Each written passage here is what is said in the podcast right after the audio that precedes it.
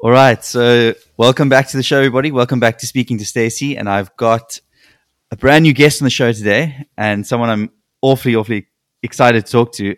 As is the custom of my show, I'll have my guests introduce themselves. Um, that way, you can learn a bit about him today. And yeah, you can shoot, Ryan. How's it, guys? Um, yeah, my name's Ryan Pike. I'm more affectionately known by my mates in Cape Town as Choppy. Uh, that came from my mom because I was quite a chubby child, and uh, she called me her little lamb chop. And then uh, I was quite stoked when I hit grade 11 and my growth spurt, and I became a skinny, sort of awkward twig. But um, yeah, I'm from Cape Town originally. I've done a little bit of uh, stuff here and there, studied at Stellenbosch. Um, and yeah, lately just got off the yacht and came back to Cape Town uh, to try and sort of do a bit of charity work, if you want to call it that. Well, a fair amount, actually, considering the distances that I'm supposed to be doing. Okay, awesome, man. Thank you. Quickly before we jump into the meat of the of the talk, I just was interested in finding out from you how long were you on the yacht? Oh yeah, sure. I was on the yacht for about a year and a half. Uh, kind of split between Mediterranean, Caribbean, yeah, kind of evenly that was always an itch that I wanted to scratch straight out of varsity. I mean, I had a lot of my mates who finished school and went straight in the yachts. Obviously, 2020 was a big lockdown year for everyone. And I kind of, prior to that, I'd run a tourism company as well. So I think I got very itchy feet in terms of taking people around Cape Town, showing them the beautiful city, and then obviously hearing where they're from and their experiences. And I kind of, yeah, I started wanting to have those kind of experiences for myself. And then 20, yeah, middle 2020, I got involved in the office job like thoroughly enjoyed it. But then when 2021 came around and things started easing up, you know, it was just it was my time to jet, so had to get out of there. Um, and yeah, I thoroughly enjoyed my time overseas. Really, really loved it. Would be something that I would go back to. The thing about yachting is that it's just it's not exactly difficult work in terms of mentality. It's kind of just hard yards on the body, like labor. And the nice thing about that is that you can switch off completely when you're not on the job. You know what I mean? It's not like, you know, if you're running your own business, like when I was running the tourism company, you're kind of on the clock 24 seven, even though you're not, you don't think you are. But when you're not working and stuff, you're always kind of constantly thinking, how can I update the business? How can, you know, I'll make this better? How can I make that better? So you, your brain never really switches off. So that was the nice thing about yachting was that it was, com- it was just mind numbing. So, so you get off, you get off the ship and you can sleep like a baby. It's so lekker. Okay, awesome. What are the working hours like? Because I've heard it can be quite hectic at times. Are you working? Are you working like twelve hour days, or is it does it get more intense than that? Yeah, for sure. It's uh, the boat that I was on was a bit more hectic than that. So we had it was eleven week boss trip. Uh, so the boss was on for the entire eleven weeks straight, and he didn't like to go into port, so we stayed at anchor the entire time. Uh, we had three deckhands on board, and usual shift would be well, your working day would be fifteen hours.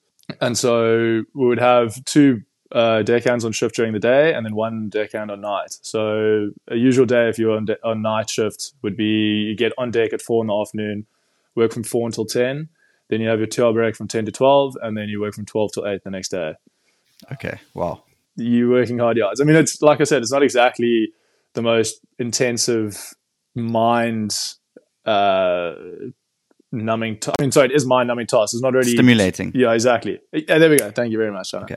Uh, yeah, so it's like literally polishing stainless steel and scrubbing teak the okay. whole time. Okay. Um, but that's what night shifts were quite nice for because obviously there were no guests up at that time. They were all, you know, kipping and stuff from the day's activities. So you can, like, if you were cheeky, you put like one headphone and listen to a couple podcasts and educate yourself there and kind of stimulate yourself like that, which was quite nice. Okay, nice. Yeah, I've always heard from people I've known a lot of guys and girls that have gone on the boats, and I just heard that yeah, the one the one downside or the one thing that a lot of people find a bit difficult is that constant like work and the type of work just getting really monotonous and boring and kind of trying to fill your time with with something that can be stimulating for the brain. Because you know, I guess that's how I felt sometimes when I was working my first job in corporate. I was working customer services and I was like answer, no answering calls doing emails and it was rough because we're dealing with overseas uh, customers at like an online gambling site. So people are like pissed off all the time and losing their shit. yeah, exactly. Um, but it, again, like it, it wasn't difficult work. It was kind of, it was every day was almost the same, just speaking to different people. And I just found it very difficult to get stimulated. And I'm, and I think the yachting experience is probably even worse because you, you're not even dealing with different people. You're dealing with tasks, which are all the same. Yeah, exactly. And it's the same people on the boat the entire time. Like we had, there were 16 people on the boat that I was on, or 16 crew at least. Uh, the guests rotated between five and six people the entire time.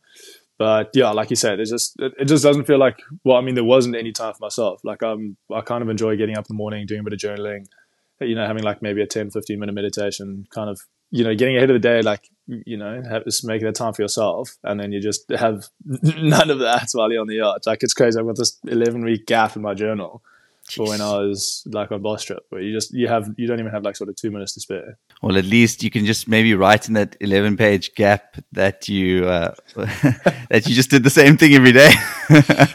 yeah, exactly. Just times by eleven. Weeks. uh, eleven weeks, sorry, eleven week gap, not eleven day. In that kind of situation, it sounds like a smaller yacht, right? Is that a private yacht? That is, is it guests that are coming on? Are they clients? Are they customers of the owner? Are they mates of the owner? Like, why is it so small? If that makes sense. No, hundred percent. Yeah. So we we were privately owned, quote unquote. You get obviously charter boats and you get privately owned. Um, so we were a private owned vessel. So the boss and his family would come on most of the time, and then uh, in order for a yacht to be classified as a yacht, so they can only have a maximum of twelve guests at a time. So we would have up to twelve guests at a time, and then they would rotate like their friends or their children's friends or whatever they would come on. Um, it was a sixty-three meter yacht, and but she was quite she was quite hefty for her size. Like a normal 63 meter would be roughly around 1100 gross tons, and the yacht that I was working on was about 1500 gross tons. So she was a lot thicker, and there was a lot more like space and, and wear to her, which was quite nice. Uh, that obviously translated into bigger cabin sizes, and, and you know you can store more toys and stuff. So it was it was fun. Um, but yeah, I think most people when they get on the yachts, they try and chase the charter experience, where obviously charter would be like a week at a time where people just hire the boat, and then at the end of the week, if you've obviously put in enough effort and smiled enough and been pretty enough, and you know, you know, been showy enough, if you want to call it that, then the guests usually end up giving you a tip at the end of the charter, and then that's obviously where people go into the yachts to chase the money. They go for charter, whereas I think private is more for longevity and stuff. And I, I personally feel that like most deckhands, which was the position that I was in, most deckhands and like junior staff would want to start on a charter and like build up and make money. And then once they move into like officer or captain role, then they'll step onto private because private's a lot more, it's usually more relaxed than the charter because charter's very busy, very go, very like, you know, everything has to be 110% beautiful the entire time. Whereas private, you can kind of get away with more. I mean, obviously, you know, the young life is very, the standards are very high no matter where you are. So, you know, like quality of work and stuff like that is super important. But yeah, like private, you can kind of get away with it because you obviously you know the guests um, and you build a relationship with them over the years that you work with them. So that's what I found with all the senior staff on the boat that I was working on. They had been there for a while and they had a really good guest, uh, sorry, a good relationship with the owners. And yeah, like obviously with those relationships comes extra benefits like rotation and stuff, and you know better uh, commission structure and all that. Okay, okay, so it's just a kind of a different approach to the same to the yeah, same exactly, industry. Exactly. Yeah. Very interesting. Okay, okay. Yeah, see, I didn't know. I didn't know that there was, you know, different ways to do it, and that makes a lot of sense. Um, depending on obviously what you're looking for. Yeah. All right. Cool. Thanks, man. That's No worries, that's John. interesting. Just got got to scratch my my curiosity there. awesome. So, how about we jump into talking a little bit about why you're on the podcast and you can share with me and obviously the audience as well a bit about your background with running or endurance kind of events and what you're kind of setting yourself up for and, and what's coming in the future. Yeah, for sure. I think uh, with regards to endurance events, up until 2020, my main endurance events that I had to endure were my ex girlfriends. Um, yeah, that was a, that was a bit of a doozy. But like, for example, at university and stuff. I mean, obviously, I enjoyed uh, working out and kind of staying fit. That wasn't really a part of my life at school. Like, I was kind of a clumsy, you know, human being. And then at varsity, kind of, you know, you start growing into your own and, and understanding what you want to do. So then, sort of study breaks and stuff like that, I go for a run in the mountain. Nothing too hectic. It would be like maybe a five or six k. Uh, but you know, just enough to obviously get the blood flowing and you know get the the cobwebs of sitting down and studying out the the legs and the mind. And then yeah, twenty it would have been yeah twenty twenty we had lockdown, and then end of twenty twenty I went through a pretty brutal breakup. I think yeah, the one that like hurt me the most. Because I just by the time we'd broken up, I was just saw how far removed from myself I normally was. In order to try and you know, I just kept like slipping boundaries, slipping boundaries, being like, no, it's fine, it's fine, it's fine. And then by the time we actually realized it wasn't sustainable, you know, so just not myself that I think I needed a big challenge to kind of prove my worth back to myself. And also all this energy that I like I put into the relationship that was all of a sudden when that person wasn't there, there's like, you know, this well of like I said, just there was so much of me that I needed to put into something that, you know, I was kind of and I wanted to like I'd always heard like phrases of like putting that energy back into yourself, but I didn't know what that looked like. Okay. And so yeah, then obviously running came along and my mates had done 13 peaks like two or three months prior to that. And I saw that as a massive, you know, that was a massive event and I was like, oh sick, you know, maybe this is something that I can kind of put my energy into. And I remember originally thinking not well not sorry, not thinking that, you know, this is going to be my channel. It was just kind of something that almost if you wanted to call like fell into my path and I was like, cool, well, let me just give this a run, for lack of a better word. Like, let me just give this a go for a little bit. And yeah, and then obviously ended up running with a friend who was working, who was he was running with the running club that I'm with now called Mindset Movements in Cape Town. The guy I started as a guy called Carl Evans, who has the gnarliest backstory I've ever heard.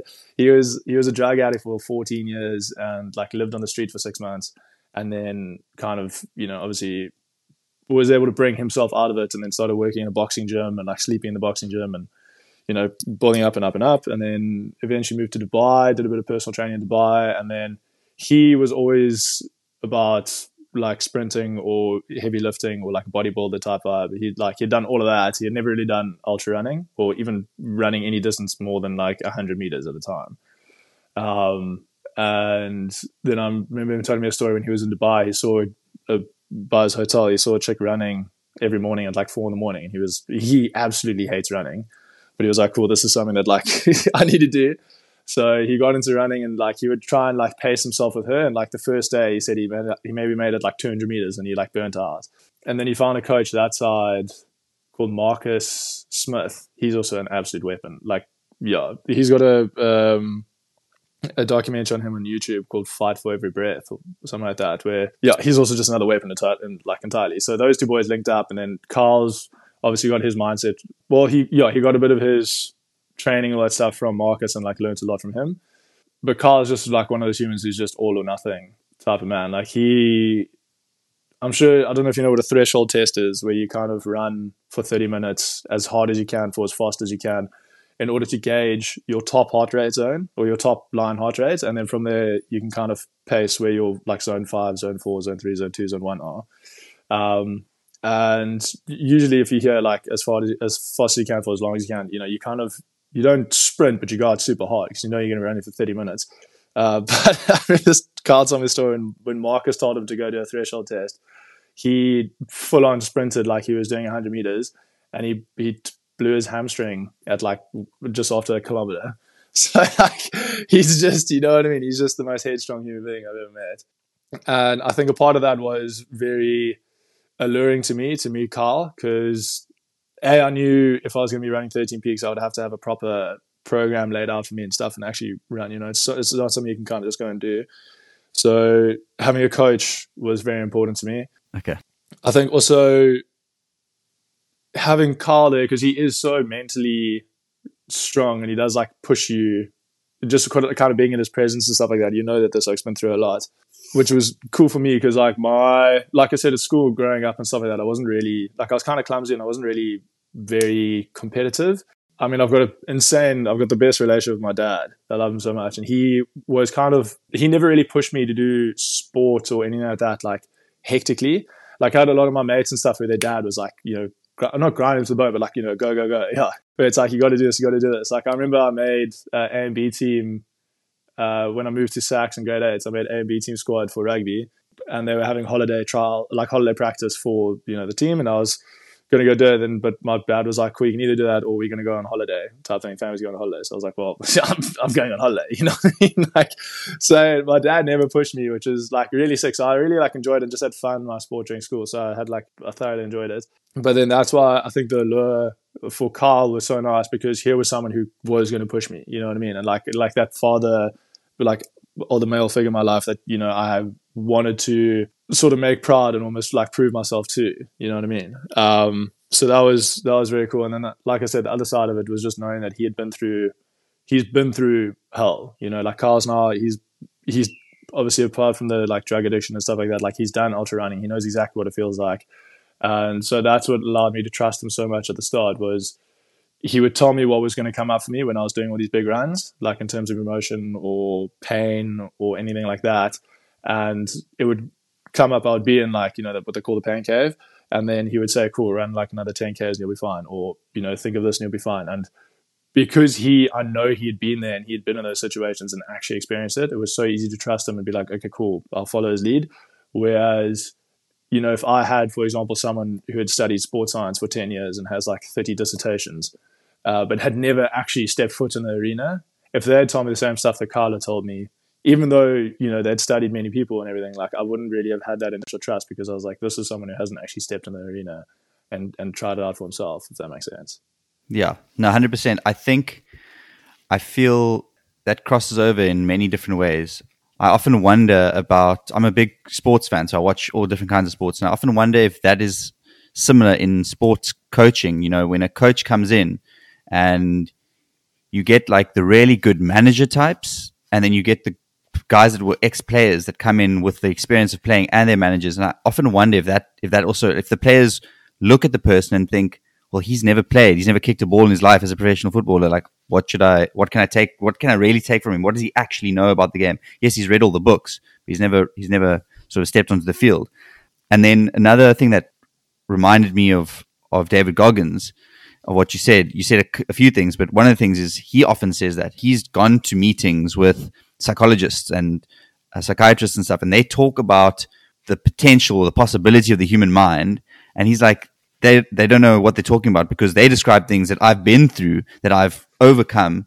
That's where the theory doesn't. The theory stops at a certain point because it doesn't study all like the extreme individuals that put themselves into extreme positions. So it's very easy to kind of comment from like a theoretical point of view. But if you actually go and do something, you learn and you have experiences that the books can't really teach you. I guess that's life. Life's a lot about that. Yeah, exactly. Yeah. yeah so I just find it fascinating that like it, it seems to, to cross over in, in, very different spheres. Yeah, definitely. I think just talking about that with regards to life and sort of setting extremes. My favorite quote is by Mike Tyson, where he says, "Everyone has a plan until they get punched in the face." so, that is that is the third time that quote has been said on this podcast. No That's a goodie. That's a damn goodie. yeah.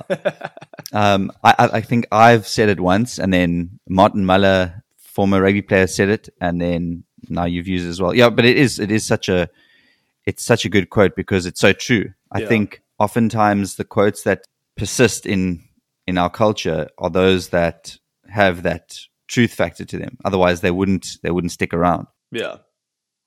No, very good point. All right, cool. That's great to know your background and how you got into it.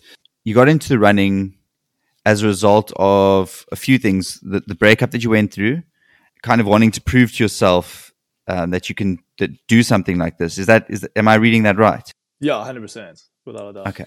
How about we talk a bit about training? Like you, you mentioned you, you got a coach and you said obviously you didn't really have an extensive history in running and, and long types of running. So how does one start training and getting into that kind of thing? Because obviously, the difference between going and running a 10k and training for that, and then doing something like you're doing.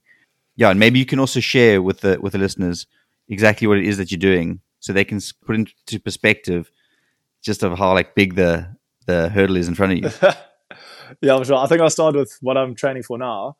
Um, so I'm training. There's a desert ultra. There's well, I mean, David Goggins ran a thing called Badwater 135 in the US, uh, and there was a there's a cycling guy called Hanno who sort of saw that and realized that we need kind of some of that energy in South Africa.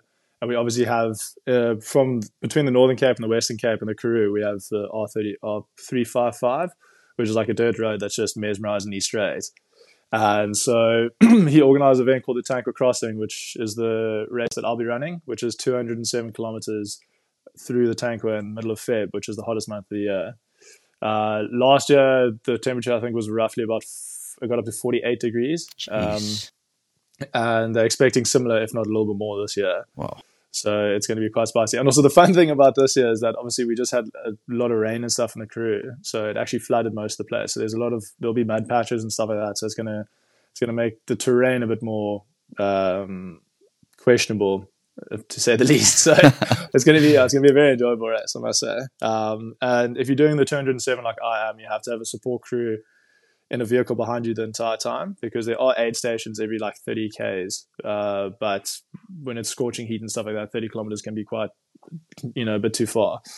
Yeah, I've been very blessed that my girlfriend and my two best friends are going to want to drive in the car behind me because I feel like that's arguably worse than, than running for 30 hours because driving behind someone running for 30 hours is so boring. Um, but yeah, so that's that's kind of where my goal is now and what I've been training towards. And I was lucky enough that working on the yachts and stuff, I saved up some cash that I can, you know, I can sort of live these next months without having to run into a job and stuff and have the free time in order to be able to train, which has been really, yeah, really crucial. Um, also trying to get my mindset right for this one has been quite tough. But yeah, with regards to when my, my running started, uh, like I said, I, I met Carl and then my original goal was to run 13 peaks. I started running with Mindset Movement middle of Jan 2021 and then ran with them for about three and a half weeks. And then they had a training camp, which every sort of two months or so, he does a training camp where we go out and do some fun stuff. And this specific training camp, because he, through coaching me, he uses a program called Training Peaks, Training Peaks, sorry, which he can upload the program online, and then that downloads to my Garmin app on my phone and then on my watch and then all the runs and stuff that I do at the end of the run he gets all like my heart rate data and my speed and you know cadence and everything like that so he can actually see how my body is adjusting to the training and then you know he can increase my mileage or increase my speed or decrease from there and you know tweak it how my body specifically needs it to be. And in the build up from when I started running with him to the first training camp he was really trying to give me runs that would end up breaking me because I was only going to run 13 peaks in about I was aiming for May um, so that's you know four five months down the line, which is enough time if you you know putting in the effort. Um, so he was really trying to break me at the start of it and then see where my limit is and then build from there. But he kept finding that every run he gave me, like my body just would handle it type thing and I could keep going. So when it came to the first training camp, which was the middle of Feb, also like hottest month of the year, we just went out in the tank, but we went out to uh, And um, the original plan was a David Goggins style four by four by 48. So around four miles every four hours for 48 hours. Um, four miles is about six Ks. And uh, then he gave, there were about, I think about 15 of us heading out to the camp. And then depending on your fitness level, he gave you a certain distance to run every four hours. So my original distance was uh, 10 kilometers, which would have over 24 hour period ended up being like 60 Ks. Um, and I remember getting that number and I was like, sheepers, 60 Ks and 60 Ks, that's far. You know what I mean? Even if it's 24 hours, like that's so far. And bearing in mind, my longest run before this in a single stage was 30 kilometers. So I was like, that's double that, you know, like I was getting a bit nervous type thing. And then a week before we went to the camp, uh, we like as a group we all went hiking and stuff like that. And I was up in the front hiking with Carl and he again was getting in my head and saying like, you know, I really want to breaking stuff like you, the runs you're going on, you obviously you fatiguing and everything, but you know you're coping. And then he put it, the idea in my head of like a thing called a backyard ultra, which is a 6.7k loop every hour on the hour, and then you keep running that until you don't make it back for the next hour. You can go out really hard and run it in like 35 minutes, and then you can rest for 25, and then you start the next one. Or you can go out very chilled, and you know you come in at like 50 minutes, and you have 10 minutes rest type thing. But you just keep going. And I think the so he told me about that, and then I immediately was like, "Cheapers, nah. Instead of doing six every four hours, I'm gonna be doing six point seven every hour. Or sorry, ten every four hours. I'm gonna do six every hour. So like, no way, this like is cooked. There's like, there's no ways my body can handle this. But nevertheless, like the seed was planted, and then on the Tuesday we we met up for coffee, and he started speaking to me about it pretty seriously. Um, and like we pulled up my Strava just to check like the, the mileage that I'd done and stuff and everything. And I think the the turning point for me was he told me that if if he was in if his mind was in my body, he'd be able to run like 400 k's because it's all mental. You know what I mean? And I and that that to me was like okay, cool. Like you know, if my coach believes in me, type thing, and he's got all my like my physical stats for the past like three weeks of running with him. That makes sense, and it also reminded me of a quote that I'd read in like a men's health magazine when I was like 17 or so. um, and it was about a guy who started a CrossFit gym, and I can't remember who the, guy's name was. Can't for the life of me remember, but he went to another CrossFit gym and tried out, and the owner of that CrossFit gym said, "Your body is fit; it's your mind that's weak." And I remember reading that and being like, "Jeepers! I don't think there's like." At that point in time, I don't know. Also, don't know why like it stung me so much, but I was like, "That's probably the worst insult you could have. You know what I mean? That your body's capable, but your mind's not letting you do it. So I think that that kind of resonated with me when Carl said he could, you know, do like 400 k's in my body. So I was like, okay, cool. Let's let's give us let's give us a shot. And he was very instrumental in kind of guiding me that whole week up to the run. He said like immediately he was like, don't talk to a single person about this because uh, they're all going to be like they're going to put their negativity on you, and because they can't do it, they're going to tell you you can't do it and that you're crazy, and you know it's all this silly stuff. So that's one thing I kept to myself. And then I also, um, he got me to like print up a whole bunch of things saying like a whole bunch of sheets of paper saying like no weakness and like put them all around my room. So like I'd wake up in the morning, see that straight away. And like obviously a couple other words that are like, you know, profanity. That's like I don't really want to say on the podcast, you know what I mean? Like don't be a effing, you know, whatever. Um, and uh yeah, and then he also sent me a whole bunch of podcasts to listen to about ultra runners and you know what they go through in terms of like hallucinating, um, like body pain, getting in the pain cave, like understanding where my head's going to go. And then I remember the Friday morning we had uh, like a final gym session before we were driving out that afternoon, and then he kind of told everyone else, like he gave everyone the distances, like, cool, you're doing 8Ks or you're doing 6Ks or you're doing 10Ks. And then like he left me to the end and he's like, yeah, and Choppy's going to run 160 and then like everyone in the group, everyone in the group kind of like turned and they were, you know, there was a bit of shock. And then, but immediately was like, but don't talk to him about it at all. No one speaks to him type thing. Like, because he was still like trying to like obviously protect me, which is epic. Yeah. And then we got out, we got out to the, to Cromarty and then it was literally exactly that. It was a 6.7K loop that I did every hour. Uh, I remember it was cheap as it was. Yeah, it was the 10th hour. So we started at six in the afternoon and then ran through the night, uh, all the way through to next day and it was it was hour ten, so it would have been just before sunrise. It was like four in the morning or so, and um, it was double the amount of time I'd ever spent on my feet. It was double the distance I'd ever done on my feet. And I remember doing that loop, like it literally felt like the tendons on my feet were just tearing apart with every step. And I was just, that was my wall, 100%. And I remember getting back to camp and taking my backpack off and like hitting the floor and just like moaning in pain. And then Carl came out and he was like, What's going on? I kind of like said like, no, this is you know this is a bit too much type thing. And also I was like, I'd done like seventy k's or whatever, eighty k's, and I was like, this is sick, you know, like I'm, done. um, and uh, and then luckily, obviously, luckily Carl was there because then he took me to the showers and like he, he told me to go and have a cold shower, and I got out and he started like stretching my feet and getting in my head and just saying, you know, like why are you doing this? You need to like because obviously ultra running is not it's not going to be comfortable the entire time. You know what I mean? Like he's like, obviously you're going to be in pain. That's ridiculous to think that this is going to be a cakewalk. He's just like, you need to either like own the pain or let the pain own you, because either way, like time's going to pass. But the question is like, are you will you? So that kind of got to me as well. And then also I had one of my granddad's war medals on my watch because he yeah he was in the air force. And then I remember looking down at that and being like, you got to kind of own your, or sorry, you got to kind of honor your ancestors in that way. So then, yeah, like oh, Carl again got in my head, got me up, carried on running, and then I remember like two hours later it was sunrise, and I I don't think I've ever felt that elated and that like charged and energy in my entire life. Like sun came up, and I was like, oh my god, you, like I might as well have a brand new fresh pair of legs. Like in my head, I was like, we're only doing 24 laps of this. I was like, I'm gonna do 50. Like I'm gonna absolutely smoke this out the park and hit a home run here. And then two hours after that, I fainted from the heat. so it was just this emotional roller coaster that I just was not expecting.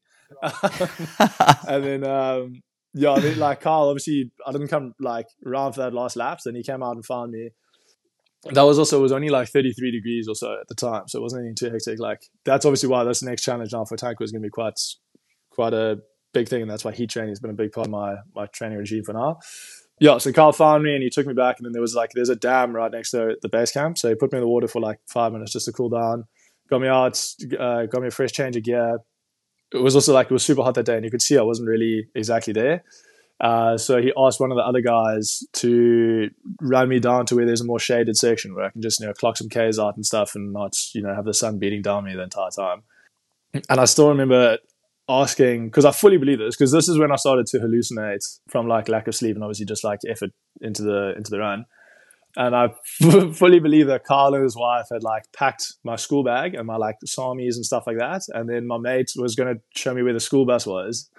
And I like asked him a couple of times and he like, yeah, a couple of days later, he actually referenced, he turned to me, he's like, did you remember, he sort of asked me where the bloody school bus was. Oh my word. Um, and I think the, the one part for me, which was, uh, where I realized how out of it I was, we were coming around the one section and like most of the there was one like uphill section specifically that we like we walked each time.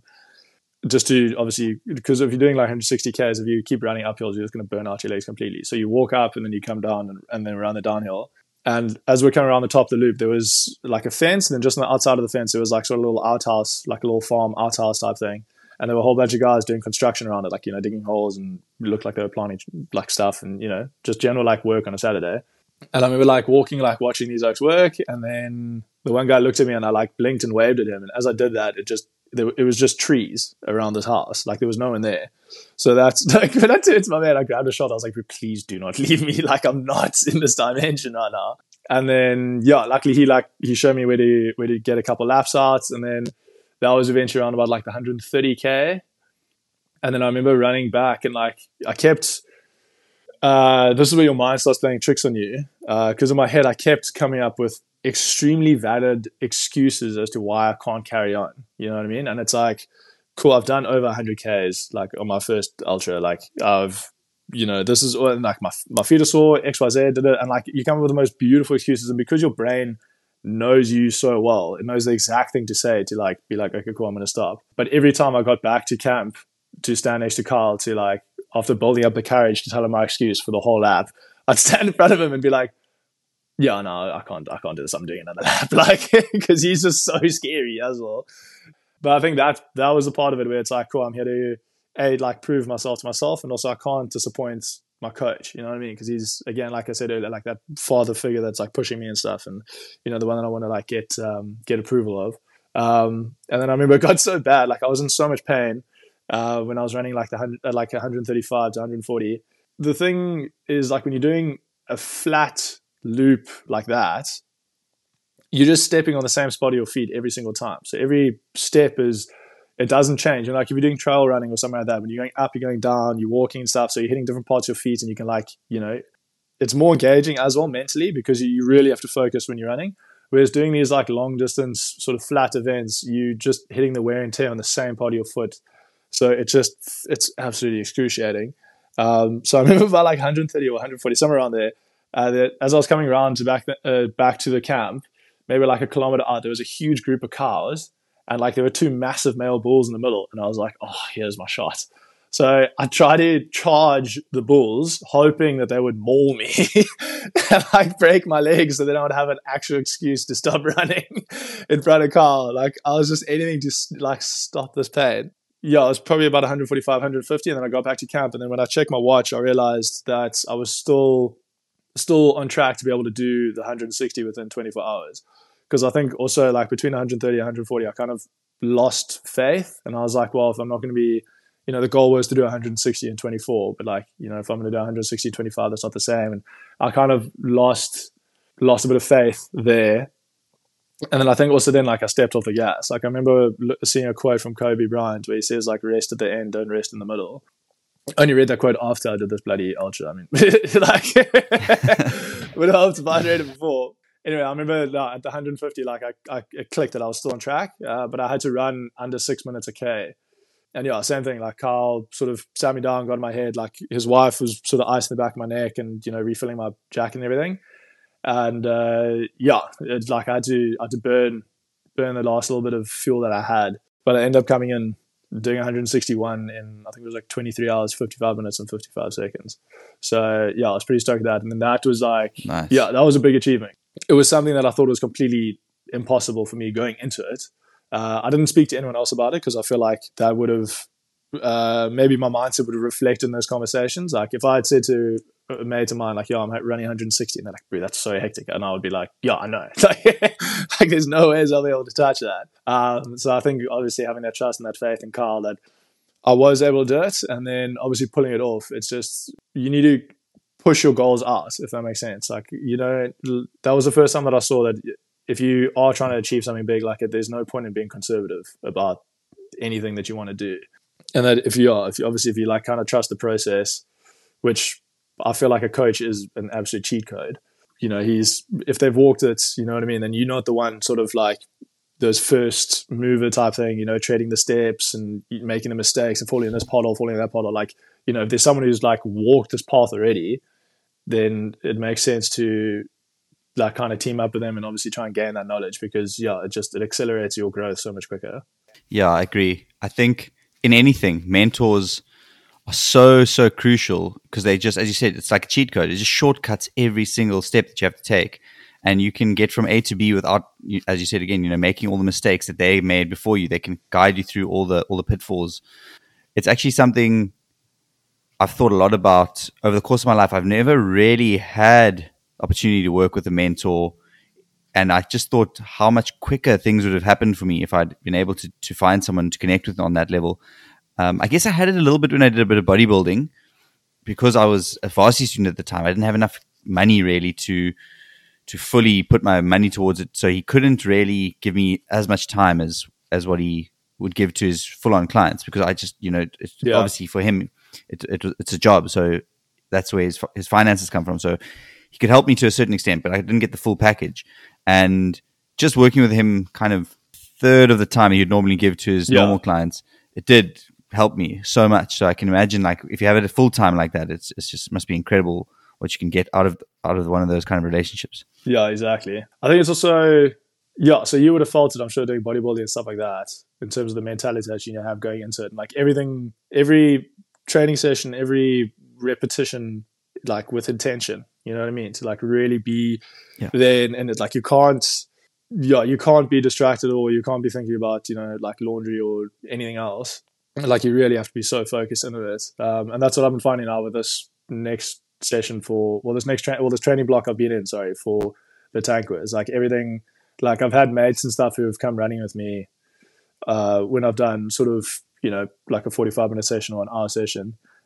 Yeah, it's so funny. They're like they try to chat in the first like three, four minutes of it. And I'm just, I kind of have to block it out. And I've been doing a lot of like nose breathing and stuff because that helps to uh, lower the heart rate and like really be focused with kind of every session. And then I think after like four or five minutes, I realized that I'm not there to like it's it's not there to be a social meeting. Like this is my training, and they they yeah. can join it. Or, it's not a recreational run. Yeah, exactly. They can join it and understand that that's what it is, or you know they can. I'll see them another time.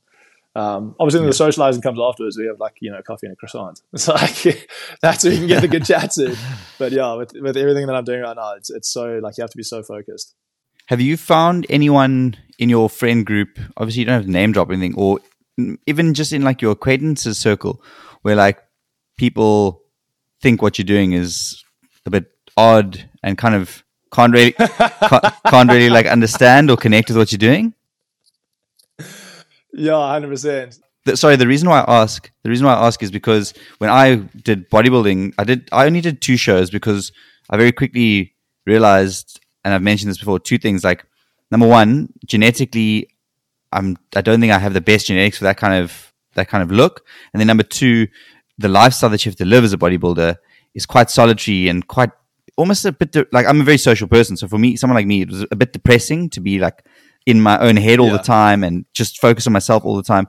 So those two things, those two factors, I realized like this is not the life for me. But it was also similar to you. Like I wanted to do it just that one day when I'm 45 years old, I can look back and say, at least I gave it a crack. At least I don't have the regret of yeah. not stepping on stage.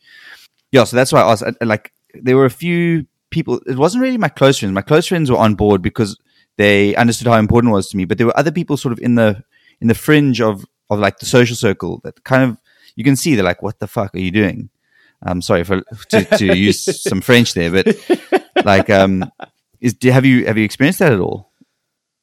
Yeah, like 100. percent um, I think, Sham. I think the, the most confused are actually like my parents because like also the same time Sham, like I've come back from the arts I've been away for a year and a half so they're just so excited to see me and then this previous Christmas and New Year's period, like we normally we're very fortunate. We've got a little like a tiny little cottage on the side of the river up the coast, And we normally go up there, and it's normally a big festivity. You know, a lot of drinking, a lot of fun, and X Y Z.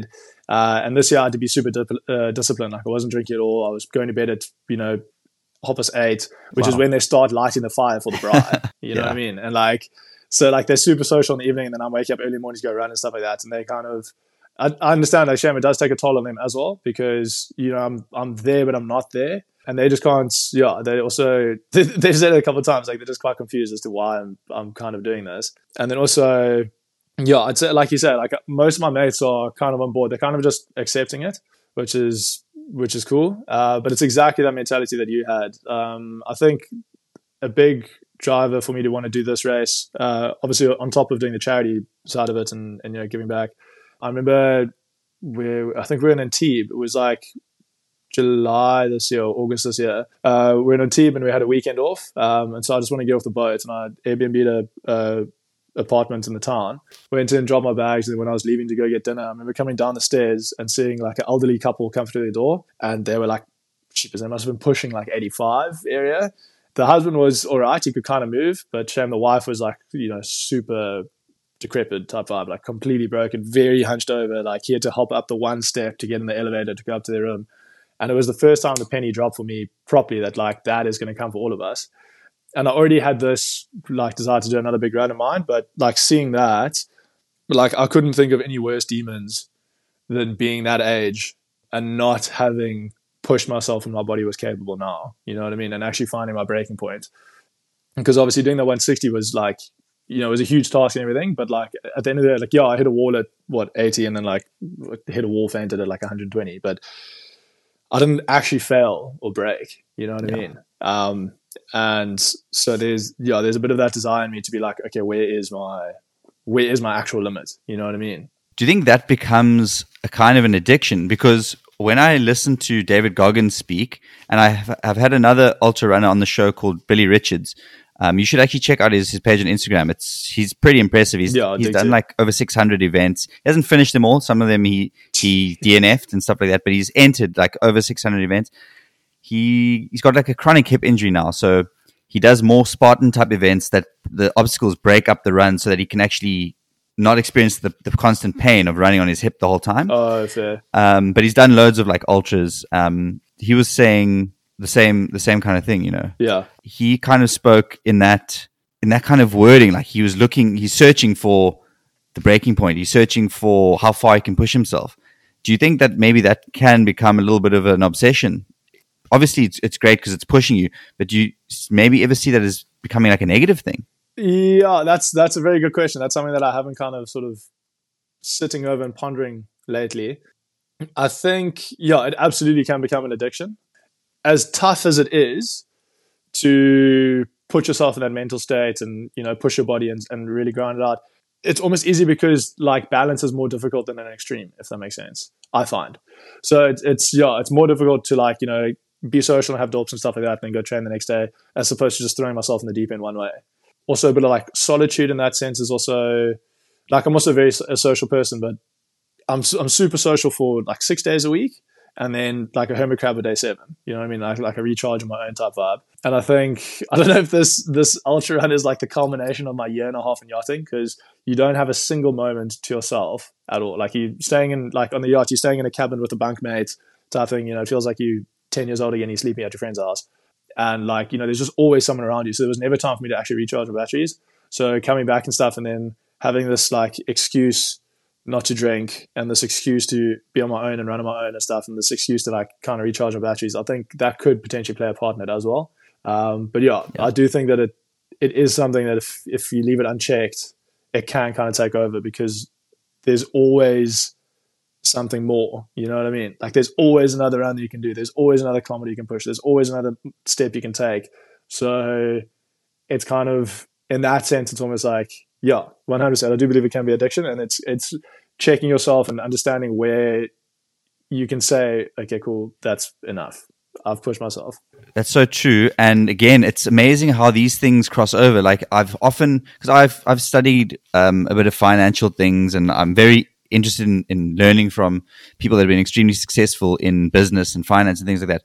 And a lot of those like biographies or autobiography books and things like that talk about understanding what does enough mean to you because Mm. a lot of those a lot of those super like super wealthy people they just continue to drive and push and and then oftentimes what happens is sort of in the later parts of their life they kind of look back and they're like shit well i have i've lost everything other than the money i've spent all my time at work i don't have any relationships with my family my wife left me you know there's quite a lot of sad stories that come out of those hyper successful people because they're so driven by their jobs Yeah. and yeah, I mean, it's again like understanding what enough means to you. I think is is so important, and I guess that's learning about yourself, understanding yourself, which is probably one of the hardest things to do. Is that internal self knowing? Um, I mean, that's why it's so pervasive. I mean, from the beginning of ancient philosophies and stuff, you know, Aristotle and all those guys talk about learning about yourself and understanding yourself, and it being like life's most exciting, greatest journey. So yeah, it's interesting that you you framed it in and experiencing it as like part of your running process.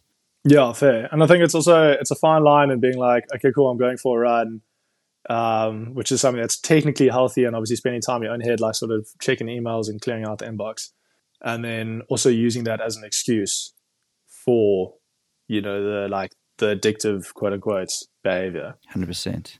Yeah, yeah, that's fascinating. Yeah, like I think, and it's because of my experience with bodybuilding. So another thing that I forgot to mention earlier is another reason why I was a bit uncomfortable with bodybuilding is like the health risks. So Oh yeah, now I've been open about this on the podcast, so sorry to those people who listened to this story before, but I'll repeat myself because Choppy hasn't heard it. I got into bodybuilding and then I, I was I was training, but I hadn't competed yet, and I was going to a few shows to tr- try and see what the process is like. Is this actually something I really want to do? Can I see myself up there? Can I put myself in their shoes? Those kind of things. Then I started seeing these guys on stage, and I was like, okay, these okes are massive. Like, what is going on? Because I was still, I was quite naive. Um, I was 20, when, when was this? I was 23 when I kind of started getting interested in that kind of lifestyle. Okay. And by 25, by 25, I decided, I really, I really decided, okay, cool, I want to compete.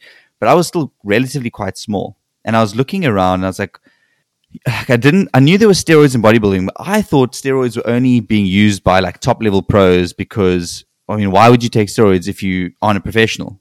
yeah, I very quickly realized that that's not the case. Obviously, to compete and to qualify to get your pro card, a load, loads of these are juicing because Yeah. that's what it takes to to become a professional bodybuilder. exactly. So I I was like, okay, cool. If I'm going to do this, I'm going to I'm going to have to take steroids to to, to be able to compete with other steroid users yeah, exactly. It's just to level the playing field. otherwise, the, the other option was to go and compete in natural bodybuilding. I went to one natural bodybuilding show and I was like, nah, that's not what it's about. Like, it's a completely different sport. Like, guys are muscular but small because Uh, the, the, the process of getting super lean is also super get catabolic to muscle. And so they get cut, but they lose a lot of their mass. Their mass. Um, Yeah. And I like I didn't want that look. I wanted that full, typical kind of bodybuilders look. And then I realized after doing two shows, the th- I was prepping for a, sh- a third show, but unfortunately, my mom passed away in between that, so I, I I pulled out of that show because I had to take time for the family. No, it's no worries, man. Um, it was three, almost four years ago now.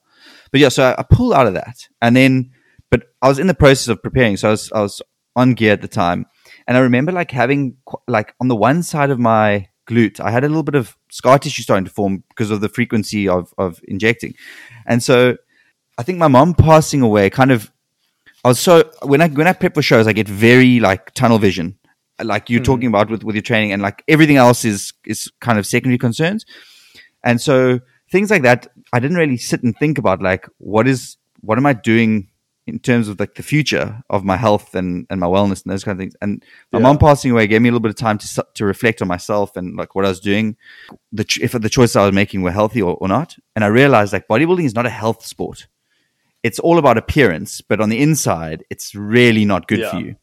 And that, sorry, it's a hell of a roundabout way to get to this question. No, no, no. Yeah, I'll- no, no. I wanted to ask you: it- it- Do you not feel like these extreme distances and things like that? Are you not worried that if you do it for an extended period of time, that it's going to come back and bite you when you're older? Like if you look at someone like Goggins, for example, like how shattered his knees are now, and his body's kind of a little bit more broken than it was when he started. Does that come into your mind at all, or being young and stuff, you're just kind of giving it a go while you have it? Yeah, that's a very good question. I mean, yeah, I mean, also a good point of the, the whole side of bodybuilding. Like, I've had a mate who's you know, peed blood right before a show, um, which is not healthy at all. No, not good. Um, luckily, I haven't I had that kind of extreme with my running. I think, as you say, like the the the blinkers are on with the focus, very narrow minded, right at this point in time at least. I know after well, when I ran 13 peaks, I always had issues with my left ITB, and then like 20 kilometers from the end of 13 peaks, my right ITB popped. Um, so that was quite uncomfortable. And then I just I took off running for a while after that. The amount of headspace I've given longevity has not been sufficient. I think for right now, I know like it's just this one that I need to get through. So I'm just kind of head down focus. You know, I'm just making sure my nutrition's right. I'm, you know, I'm doing a lot of recovery stuff. I'm saunering after every session. Um, I'm doing my ice baths, my, you know, my, my micronutrients stuff is on point, especially with like my vitamins and everything like that. So for now, like the body feels good. I mean, obviously I've got like a little, a little bit of, actually, as I say that, like I've been icing my lower back this morning. Um, so, you know, there's, there's cracks are coming through. Um, so it's a very good question now. I think there is a sustainable way to do it. Uh, this is for this race. This is the most sustainable that I've done it. Um, okay. That I've done any ultra because, like like I said, when I ran that 160, uh, I only trained with th- uh, mindset movement for three weeks, and then between 160 and 13 peaks, we ran a 50k ultra out in Cederberg, and I just I went in that into that super arrogantly the night before I'd done like 20k, so I hadn't really stretched or warmed up the next day, so my ITB went straight again.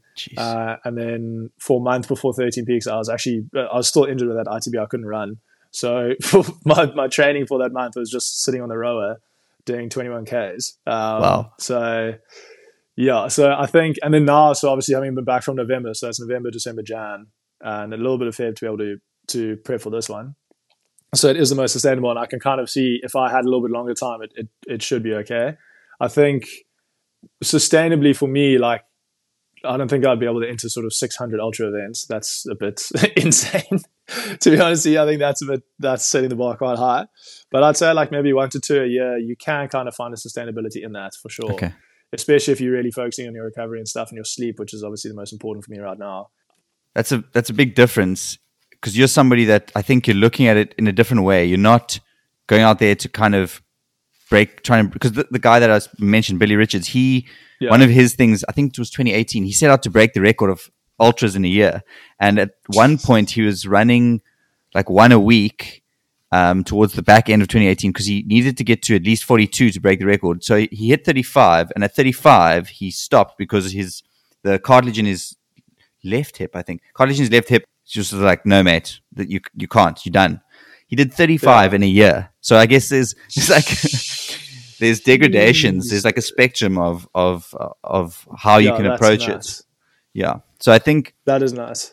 But to be fair, your approach I think is is a little bit more smart if you're thinking about the future and you're thinking about being able to do it when you if you want to continue running it like 50 you can mm. still at least get around whereas his body might not be so kind to him when he when he hits like 50 60 years old you know what i mean? Yeah exactly. No for sure. I mean it's uh, longevity has been sort of in my awareness for a while. Like my best friend uh, from varsity he was a professional water polo player um, and like played for smns and you know went and played in uh, it was uh, we played in europe and stuff and you know like super super high level athlete. And then uh, but obviously just shattered his rotator cuff from you know all the water polo over the years and stuff, and obviously growing up through through growing pains and everything, and obviously while he hitting puberty and all that stuff, he was just you know rocketing it. And um, he had a surgery. He also is a very good surfer, and he had a surgery that afterwards the surgeon said, "Cool, you can play water polo for another year, or you can surf when you're 80." You know what I mean? You can't have both. And so, and he told me that, and obviously he's wisely chose, um, you know, being able to surf at 80 still. Yep. So there's that. And also like on some of my runs, like my mates have joined me on their bike and stuff like that. And one of my family friends' dads, uh, he came with, he was cycling next to me and he kind of also just gently nudged me in that direction. He said, you know, like, Sean, this is, I know you're doing this race and stuff and it's all cool and everything, but like if you want to be able to still run with your mates, like later on, like, you know, maybe, maybe just do like half marathons a week type thing you know, and just to like, so it has, I've been very fortunate that like, you know, my, circle around me, even though they can be quite confused as to why I'm doing this, they are they also have my best interest at heart for later on, and they are sort of Yeah. you know tapping that side of me because I think yeah, it, it could be a case if that wasn't what they were kind of nudging me towards, then I would be too blinded by the task at hand right now um, and very short sighted. The thing about those kind of situations, right? Like maybe it's the cynic in me. There's two kinds of people there. You you'll get the people that actually really care about you and they're thinking about you in the future. But if you're surrounded with the wrong kinds of people, you might also get people saying that because they're almost like projecting from themselves, like sort of that they're not able to do it. So you like just be careful of, you know what I mean? Like Yeah, I get that. is it a case of them supporting you or is it a case of them like holding you back there's like a there's some people that that will ho- will be holding you back without even really intentionally doing so.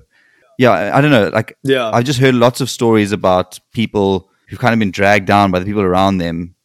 Not not, not not even necessarily like maliciously just kind of because you're doing something so extraordinary it kind of puts them in a insecure situation so they kind of want to bring you down to their level. But i mean hopefully that's not the case with you you support surrounded with like the right kind of people friends and family and loved ones yeah, sure. No, I do. I, I appreciate that 100%. And I have heard of stories like that as well. Exactly that. People's kind of, when you start shining, like it sort of shines a light on their insecurity and then they kind of go like, ooh, I don't like that.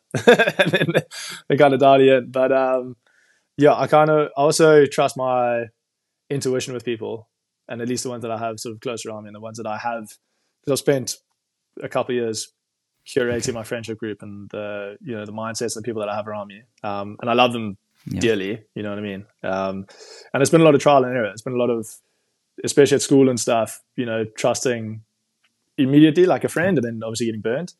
Um, so it's been a lot of you know trial and error that and, and honing in that intuition that I have in terms of being able to pick up what a person's intentions are in with the interaction or the friendship. Yeah, and I think that also comes with maturity. That definitely, definitely grows. Like I feel as I've gotten older, I've, that sort of sixth sense gets better, and I think also just Mm. time with people. If you spending a lot of time with a person, you obviously it gets more and more difficult for them to hide their true person and, and what they're about. Mm, exactly. And also, as like for me at least, it's also becoming. I feel like before I left to go on the yacht, so before what mid twenty twenty one, uh, I was an extreme like people pleaser, uh, and I didn't allow myself to sort of take up space in a conversation. I was constantly like you know ducking, well not ducking and dodging, but you know give way to other people. Like you know everyone else came first. You know that's like that's hard. I've moved in this in this world.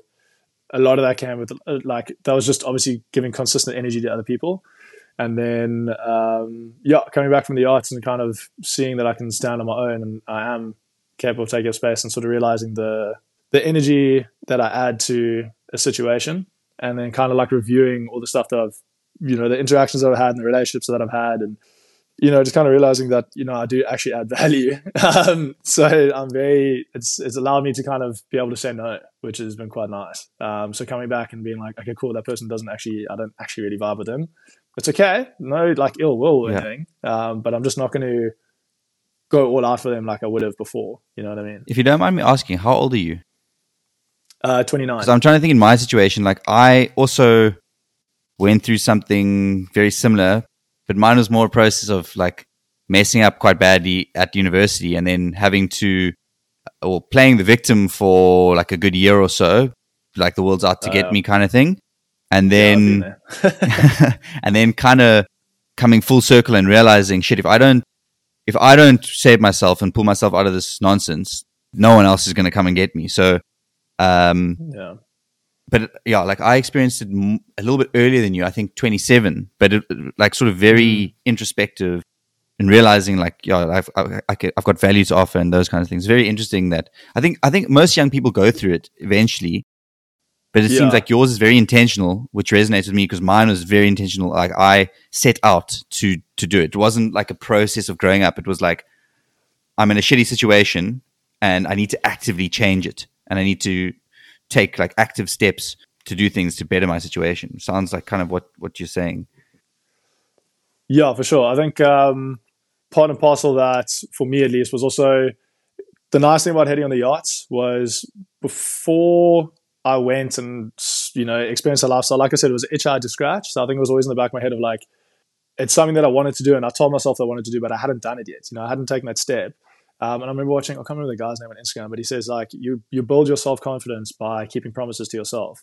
So I think the fact that I'd always been like, oh, it'd be sick to go do the yachts, be sick to go do the yachts, but I never did it, and I never actually actualized and stuff. It's kind of like I almost couldn't really trust myself. And then added on top of that was being in Cape Town and stuff like that. Like I absolutely love the city, but there's obviously quite a few people well, there's, I mean, and there are a lot of people that are doing well. You know, they drive like a super nice car, like my age, and they got like a super nice car. They got a good job. They got a sick apartment and stuff like that, and that's epic. Like I'm super happy for them. But there is also the side of it that like it kind of makes me almost like for like, like yeah, it kind of made me insecure and being like shit. You know, I'm not there yet. Like I don't have that. What am I doing wrong? All this stuff. You know, I wasn't really where I wanted to be. Going overseas, a being removed from Cape Town for a little while, and then coming back into it to be able to like see it from a different perspective, if you want to call it that, because I was so like ingrained in, in the whole culture. And then also having gone overseas, a making like some reasonable like money to be able to come back and then like chill and park, and then also seeing that the China who had the nice car and the nice apartment in Cape Town, like he's in the same tax bracket as me compared to these like billionaires overseas. You know what I mean? So like it kind of allowed me to be like sick, like you've got cool stuff, and I'm like stoked for you.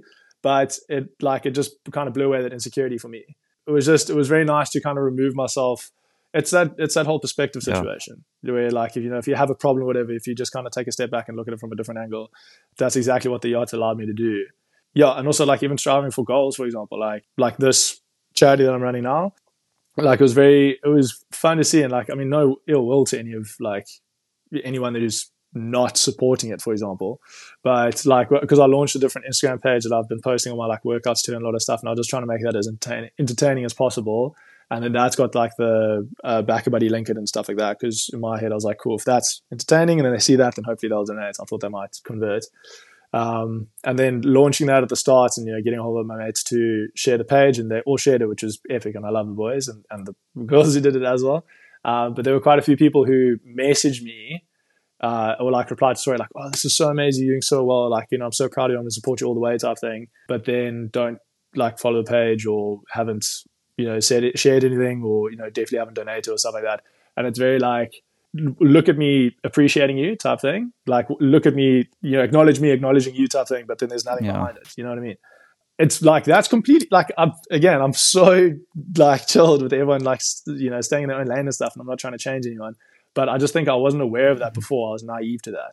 Going overseas and, and change around and stuff like that, like those were the people that probably had the most uh, draw on me in terms of like wanting to people please them and stuff like that. And those are now it's turned out those are the people with the least amount of reciprocation behind it. You know what I mean?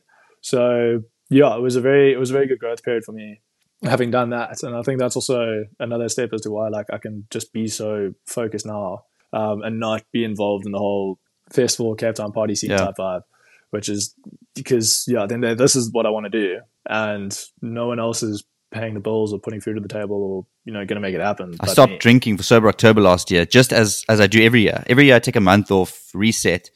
Then like November rolled around and I didn't drink. December I didn't drink. Now I'm like still haven't had a drink. As the time is extending forward, I'm starting to see like tons of benefits from not going out and spending time drinking. Not just from the from the drinking mm. side. Productivity is way up. My, my, mental state, I'm like far more what is stable. Yeah. It's not feeling guilty about getting pissed and hanging, and then feeling anxious because I don't feel so nice. Having said, okay, cool, I'm going to go for a run or go to the gym later, and then being like, actually, no, I can put it off tomorrow because I'm not feeling so great today. Like all these those small little benefits. You talking about pulling yourself out of the the December jolling thing. I don't know. I'm just finding I'm very lucky because in South Korea, I'm I'm quite removed from from my mates and things like that because they're all, all, overseas. Obviously, they're not here, so it's been easier for sure. I've just been thinking, yeah, because I'm moving over to London hopefully next year. Just been wondering if eh, like is that going to be possible? Yeah. And you just talking about sort of thinking about friendships and who has your back and who doesn't, and who reciprocates and who doesn't, and it's yeah, those kinds of things have started to creep up as the time is drawing closer and closer to moving. If I decide to stay sober and into the future, I often wonder about like which people will be the ones that you described there and happy for you and really happy for you, or those that are just doing it for the sake of doing it and not actually having any follow through. And Sham, I think talking about it in like a transactional, reciprocational way does make it sound a bit harsh. I, I do know that, but you have to at least be aware or cognizant of that because Hundred percent. Yeah, there was. I mean, like I said, when I was, you know, completely like for everyone else and not myself, then you kind of end up just draining yourself completely. And then at the end of the day, after that, there's almost nothing left for you to give. So then, kind of everyone loses out there anyway. Yeah, I mean, I guess I always look at principles and platitudes that a lot of successful people repeat, and one of the ones that is often said is that whole, you know, you're the average of the five people you spend your most time with kind of messaging. Yeah, And so, I mean, that can't be, it can't be bullshit. So many people repeat that, and so many people live by that. And I've heard there's so many people in their autobiographies that are successful and stuff that talk about how they had to curate their friendship group and how. I mean, it's difficult. None of them said it with a smile on their face. None of them are like, "Oh, great, I'm like letting go of all my like lifetime buddies." But it, but it, it's Yeah. something that, unfortunately, it's something that you sometimes you have to look. And most times, you probably you're going to be good. Your close friends are going to still be your close friends because they're good people and whatever. yeah, But every now and again, there might be a close friend that, by virtue of their lifestyle or whatever it may be, might not be the best fit for you at this stage of your life. It might have been a great fit when you're in your 20s because you guys were in the same kind of headspace. But as you age and get older, those things change. And it, yeah, it's, it's difficult because it's really uncomfortable having to change your depth of your relationship with someone who you like obviously care about and have built something strong with. It's just something I think about a lot. I just feel like I'm a, I'm a bit of a different person now than I was when I left South Africa three years ago. And it just, Hmm. it's going to be interesting to see if the new version of me is still compatible with my mates. yeah. That's a very, very good point. That's a very good point. I mean, I've got a mate who he's overseas working in the UK, uh, and we we chat very often. Um, and then he was down now in December for like two weeks or so, and um, we were also having a very similar conversation in terms of kind of like taking inventory of the people in life and who we want to give our time to. Like, in, I think in that respect, you kind of you end up taking responsibility for your life. And someone who was good for you in your twenties and stuff, which is fantastic, or like early twenties, for example, who can be bad for you now. Like, it's it is a tough call. Um, I think that's all part of growing up and taking responsibility and taking ownership and accountability for your life and what you want to live. Uh, and that's all part of yeah, growing into the, the human and the man that you want to be, or woman, for 100%. example. Um, because yeah, you need like if you're not intentional, then you know you're kind of just going to drift with wherever life goes. Yeah. Um, so and if you find that like some people are 100. percent So crews, you know, they're like you know, they and it's sick. Like I can I can uh, applaud a person like that because I think I'm I get a bit too uh, anxious about being rudderless, you know. But like what you're describing is it's the easier path to go. Yeah. It's the path that's far more comfortable because you just Yeah. you go with the flow. It's a lot easier to just to go with the flow than it is to actually sit down and deconstruct everything and be like, shit, I'm actually not being intentional here, here, and here. And I think that's part and parcel of why like success is and I'm not talking about success in just one frame. I'm talking about however you define success as a person. You know, it's difficult for everybody to to be successful because it requires that intentionality that isn't easy. It's the harder route to go. So Yeah. people tend to slip back. I mean, I catch myself even now. I've built up some pretty good habits around training and gymming and stuff like that. There are days where I don't want to go and train, but I'm always like, that is the day that I have to go because if I can go today, then I can go any other day of the week. Like it's just, and it's the same thing with relationships, and it's not going to be always going to be easy to to to reflect and say, shit, actually that person's not so good for me. I need to change that relationship or spend less time with them, whatever it is. Yeah. Yeah, but it's it's tough. I think if you can get through those tough times, then you can you pretty much you're buttressing yourself, or as David Goggins likes to say, you're callousing the mind yeah, for like anything anything else that's coming down the pipe. You kind of arrive at these conclusions if you have enough life experience and you pursuing certain things and trying to make something of yourself. Yeah, exactly. I think any kind of growth or transformation or anything is going to be difficult and tricky and feel uncomfortable at the start. And you're naturally going to want to just fall into what you've always done. So yeah, any kind of any kind of progress is going to be quite. There's definitely going to be effort put in. You know what I mean? You don't. You're not just going to fall into Yeah. into success, or you- you're not just going to fall into the life you want. I feel you're going to have to kind of be intentional with it. Do you know do you know Jocko Willink? Yeah, love it. Oak. I've read his book, Extreme Ownership. It's insane. Yeah, yeah, same. Yeah, one of my favorite books Yeah. in the last couple of years. He he's got a thing. I mean, he said uh, someone like wrote in, or he saw somewhere on a tweet some someone saying things always kind of just work out for themselves. he's like, no, they don't. you have to go and make things work. Like you don't sit there and wait for things to work out. You Yeah. have to take life by the balls and, and make things work. So it's like, and I, and I think I'm one of those people like I'm, I can be quite hardcore in, in, in those kind of guys. And people think like I'm a, at times can be a little bit tactless because I'm quite, it's not that I'm unempathetic. It's just that like, I'm quite, I believe that if you put your mind to something, you can do it. Hmm. You've got to just, you've got to want it hard enough. And I think I kind of learned those kind of things from my dad. My dad's very much like that. That hardcore messaging. So someone like Goggins, Jocko Willink, I love that kind of messaging, but it's Yeah. not for everyone. So I understand that. And I think that's also maybe where you run into some obstacles with friends or family is because they're not on board with that messaging. It might come across as what you're doing as being like crazy or, or different or weird. Yeah, that's a very good point. Yeah, it's exactly that. It's kind of everyone receives, I guess, information and experiences in their own personal way.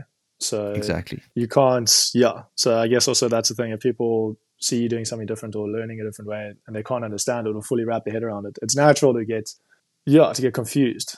And I think, I think anger, like there can be a bit of anger that comes out of confusion. I think I've experienced that with some of my friends. They kind of just, they just don't understand and then they kind of almost get annoyed that they don't understand almost Yeah. And it's tough. Yeah, it's tough to put into words. I mean, I remember you can't really uh, like words don't really teach. Experience does. Um, and I found Yeah. that with like books and stuff that I've read. Like I've read, I mean, The Alchemist, for example, um, by Paulo Coelho. Like that's Great a book. that's yeah, that's a book that I read sort of once a year type thing. And every time I read it, it there's like a different message in it. Uh, because obviously I've had a year worth of experiences that I hadn't had before, so you can kind of dive deep into certain topics, or something will just ping up with you. So yeah, so that's that's a very yeah, it's a very good point. It kind of like everyone kind of needs their own channel to to learn from.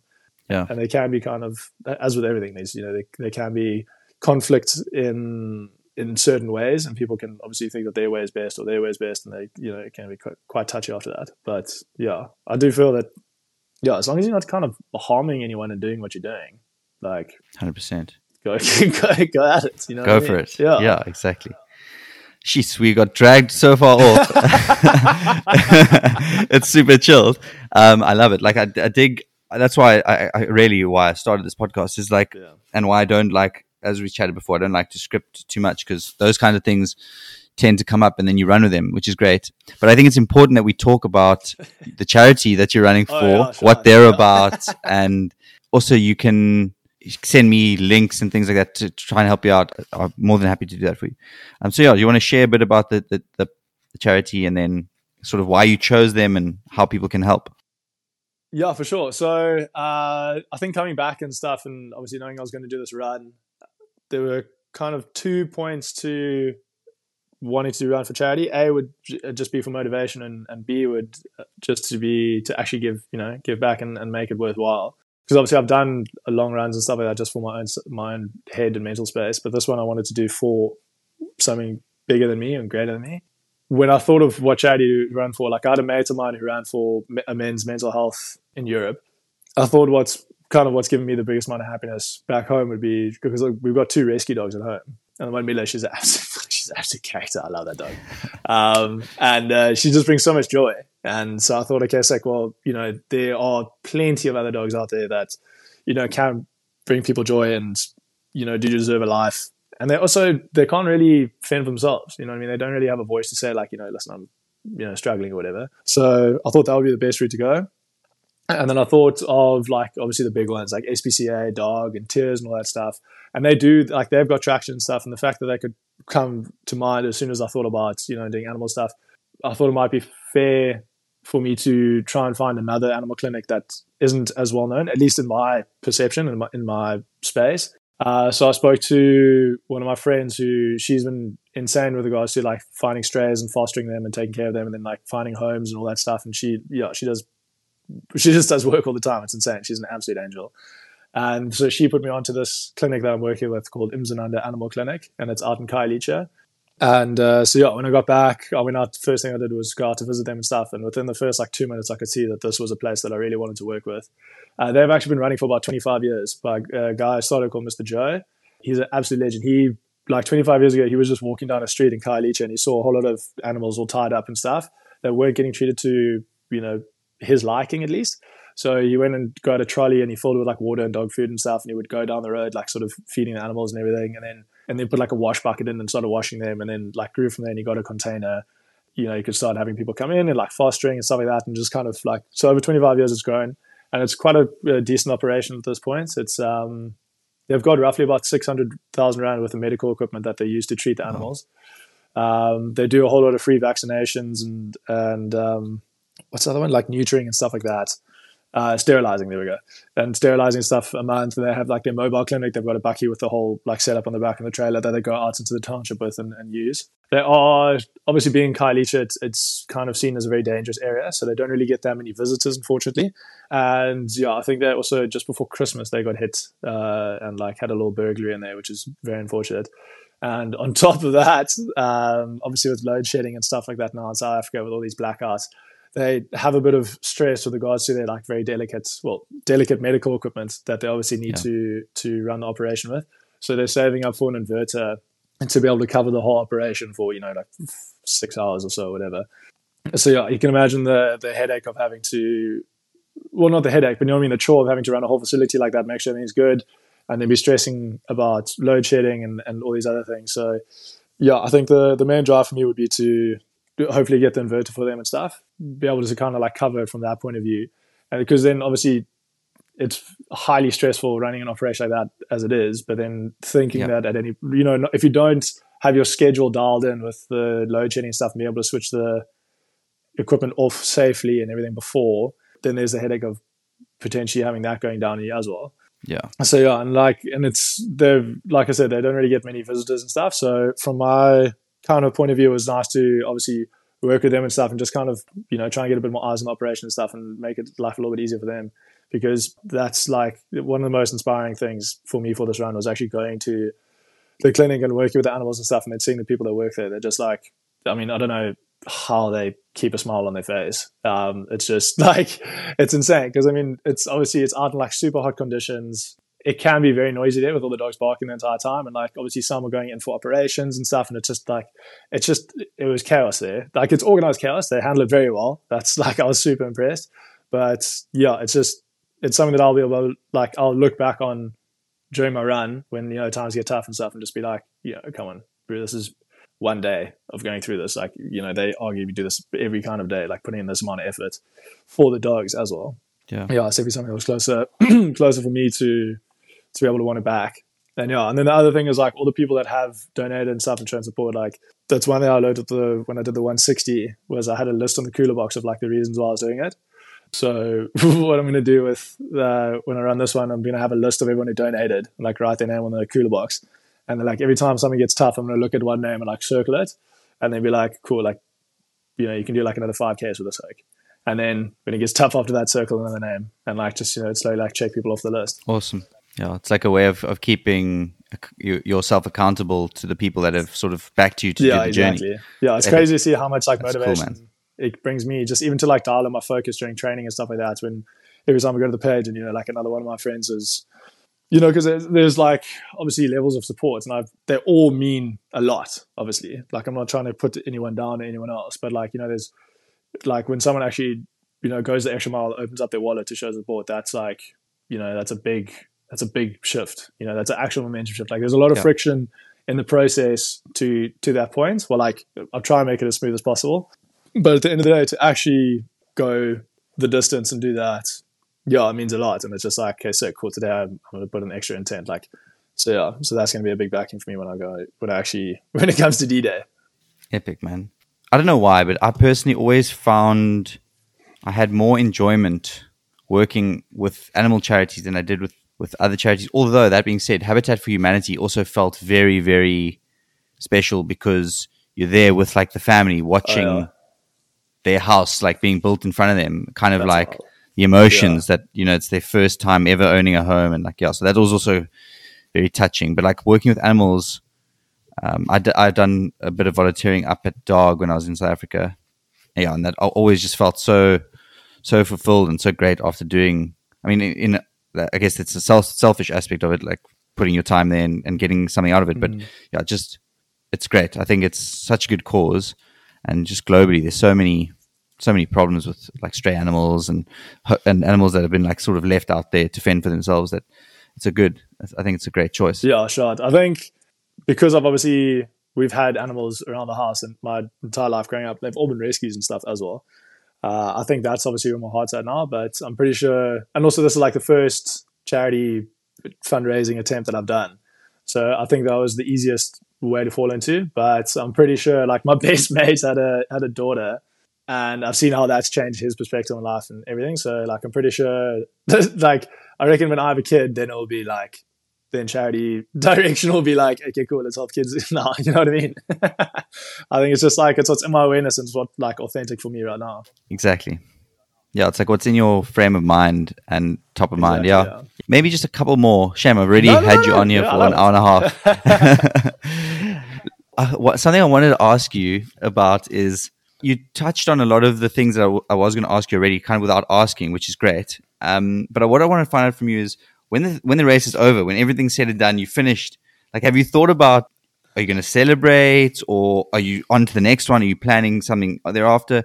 Have you thought that far, or are you are you trying to not think about that so that you can stay like keep your head in the game? Because you know, in, like in sports, for example, you'll often hear the, the the coach when he's interviewed after the game, like, "Have you thought about potentially winning the tournament or whatever?" And the guy's like, "No, no, we focus game at a time. Yeah, we only worry about that." So, is it that kind of a process, or have you had have you found yourself sort of subconsciously thinking about what you're going to do um, when you're done? That's a that's a very good question. I think um, it's this is a very different experience for me running this one because when I ran, for example, like when I ran the first hundred miler, 160k, like I didn't tell a single soul until it was done. And then 50k was also a similar thing, and then also 13 peaks. Like my mates knew that I was doing it, but I wasn't, you know, posting it or whatever. Um, and I kind of I enjoy that way of going about a goal where I feel like all my energy is channeled into actually getting it done, and then you can kind of reap the rewards of like the whatever it is, like the serotonin or dopamine. whatever. Yeah, dopamine. There we go. Thank you for like saying like oh, people saying well done or actually getting it done.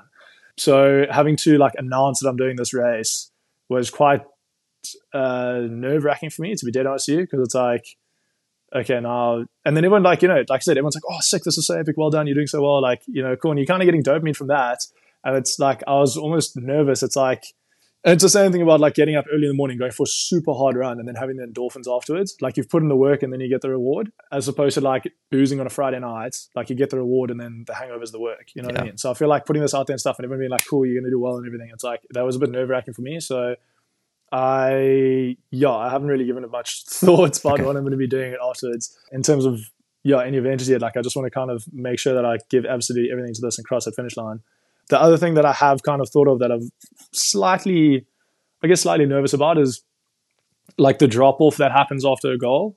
Like with 13 peaks, uh, I remember I finished it, uh, cheap I finished like 12 at night or so. And then anyway, went home, kept, and then woke up the next morning. And I remember just waking up and feeling like I fell into a black hole. Mm. For the month building up to it, it was like, that was it. That was all I did. I didn't, you know, party or anything like that. Like I just was training for that and then you get it, and then it's like, okay, cool, what now? You know mm. what I hmm. mean?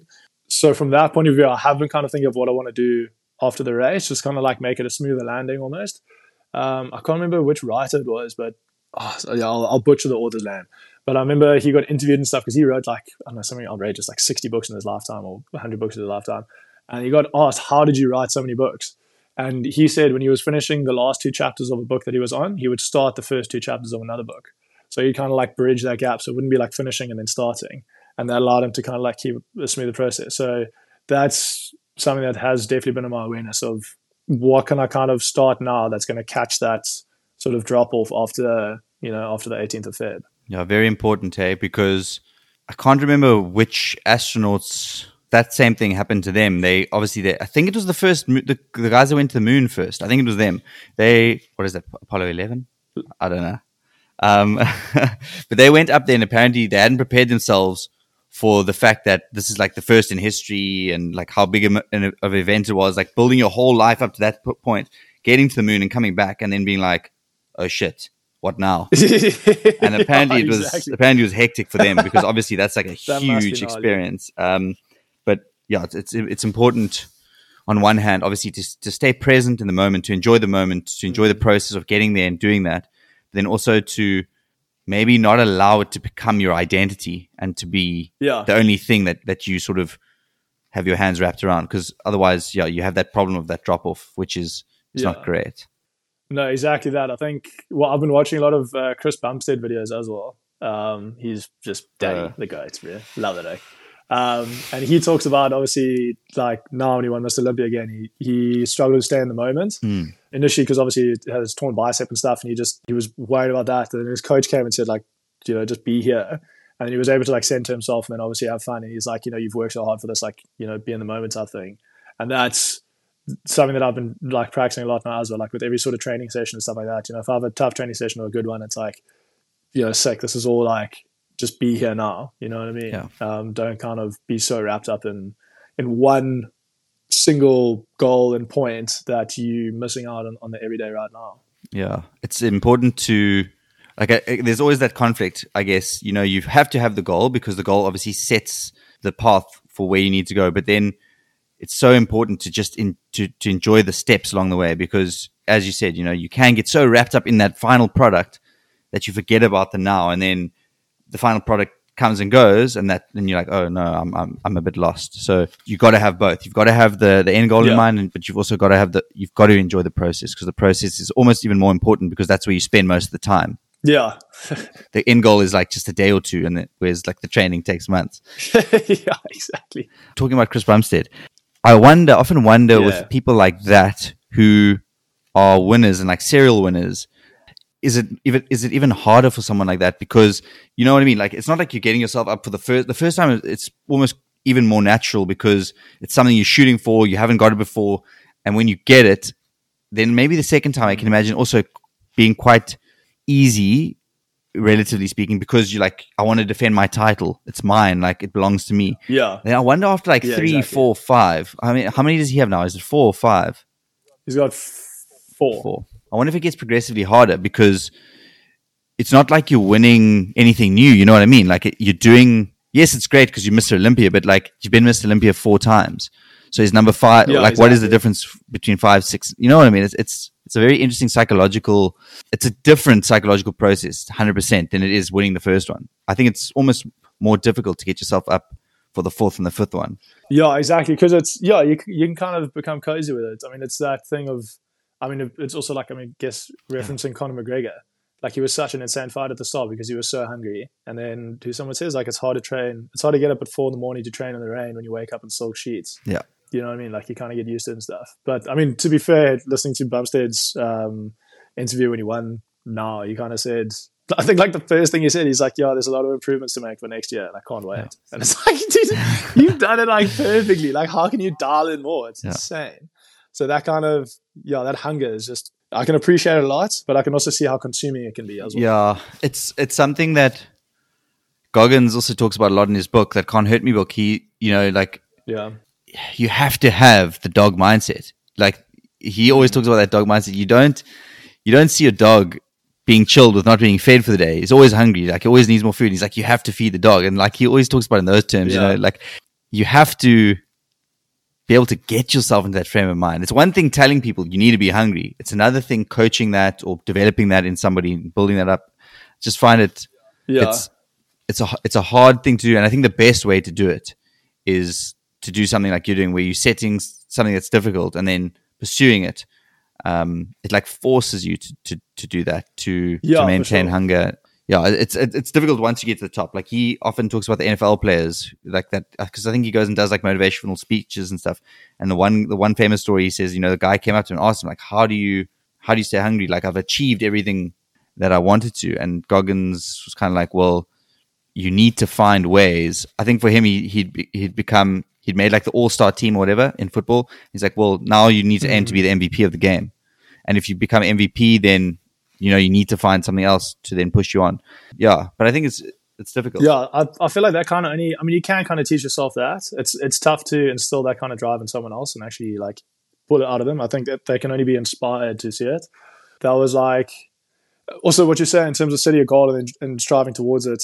Uh, I heard this ages ago, and it kind of said like it's almost like kind of how people live life and stuff like that, or how life kind of unfolds. It's almost like your future self puts people and things in front of you that attract you that thing draws you towards that person. Um, and I found that with my coach as well, uh, because he's so dedicated and so hectic and so hot. Like you know, if if he's having a goal, he's going to run after. It. There's literally nothing that's going to get in that way.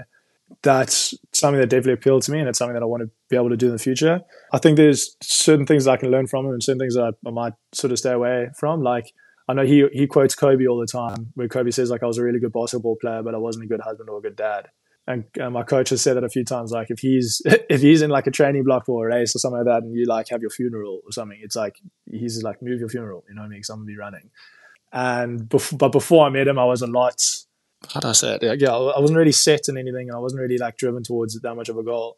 So i think meeting him and stuff and having that learn being like you know this is someone who's been put in my path for a reason and someone i can definitely learn from and grow towards and take the lessons out of that i feel fit to me you know what i mean? I'm not necessarily going to miss a mate's funeral if I'm training for a training block. You know what I mean? But like, there's a lot that there's a lot of him that I can learn from, a lot that I can grow towards, a lot that I can sort of mimic in his in his activities and his mindset towards life that I am very attracted to and very willing to obviously yeah. you know adopt.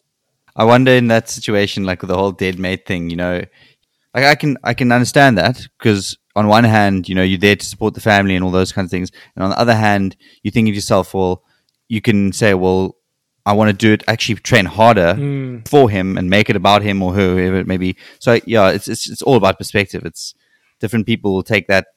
Uh, some people think that's like completely cruel and, and horrible and stuff. And, but I can see both sides of the coin, uh, like why you would choose not to do it yeah. and why you choose to go. No, for sure. You already said you, you see yourself maybe doing one or two yeah. these a year. Have you, have you planned on what that next one might be for this year coming, or I mean, I guess we already spoke about not knowing what you want to do, or have you again not thought that far down the line? No, I, I, that's a very good question. I must say um, I've been toying with the fact of doing a different discipline as well because there's a book that I read uh, towards the end of last year by Michael Easter. It's called The Comfort Crisis. Very very okay. good book, and I kind of it's it's the way he writes as well super easy and stuff um, to follow along and to and yeah you can just punch that book very quickly, and I draw a lot from it. Um, and he talks in, in the book, there's a thing called a misogi, uh, which was like ancient, I think it's ancient Japanese used to do it. And basically, what a misogi is, is it's an extremely difficult task to you that you should undertake once a year, uh, completely for yourself. So not for anyone else to know about, not to like get the reward of, you know, posting on Instagram and getting a couple likes or like, you know, people saying well done or anything. Like it's completely to yourself. You you don't tell anyone about it. Uh, and it's a a position that you put yourself in to challenge yourself. And the two, there's two rules for the Misogi is one, you have to have at least a 50% chance of failing the task. And number two is just so you don't die. So like, you know what I mean? Don't make the task like holding your breath for 30 minutes. Like that's silly. Um, yeah.